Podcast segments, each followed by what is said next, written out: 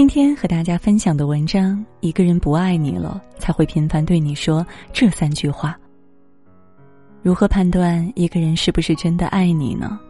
有人说，爱与不爱都藏在细节里，爱你的人自然是事事有回应，件件有着落。也有人说，爱或不爱都藏在一个人的眉眼之间，举手投足之间，让人一眼就看得明明白白。其实爱或不爱，一张嘴就都心知肚明了。爱与不爱，在他对你的言语中就已经说明了一切。当一个人开始频繁对你说这三句话的时候，就说明他已经不爱你了。你烦不烦啊？人们常说，两个人感情最好的证明就是分享能得到回应。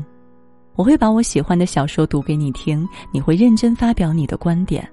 我会把今天看到的搞笑视频分享给你，你看完也会笑得前仰后合。你能好好的接住我的分享欲，并给予我相应的回应，每一次回应都是爱的表达。一个人爱你的时候，他会耐心听你说的每一句话，会认真回应你的每一条消息。但当一个人不爱你的时候，他就像变了一个人，每天对你说的话少得可怜，对你的热情分享只会感到烦躁。每次你带着满心的欢喜讲了一大堆的事情，最后只能得到一句你烦不烦。当一个人常常对你说这句话的时候，这段感情就已经走不远了。与其在一段注定要散场的感情里耗尽所有热情，不如适可而止，勇敢离开。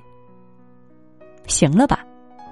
有人说，情侣间交流时若在一句话后边加上行了吧，其实就是在暗示分手了。小月的男朋友就经常对她说这句话。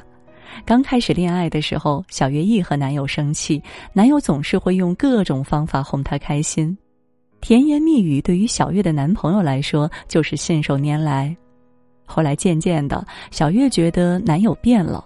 两个人因为小事儿争吵时，男友总是不分缘由地说道，都是我的错，行了吧。每次小月给男友分享自己看到的有趣的故事，等了很久再去询问你看了吗，男友总是会不耐烦地问一句，催什么，我现在开始看，行了吧。后来小月的男朋友主动提了分手，两个人的感情最终以遗憾收场。一个人如果很爱你，那么他一定会用认真的态度去对待你，去回应你。一个人只有不爱你了，才会把行了吧时常挂在嘴边。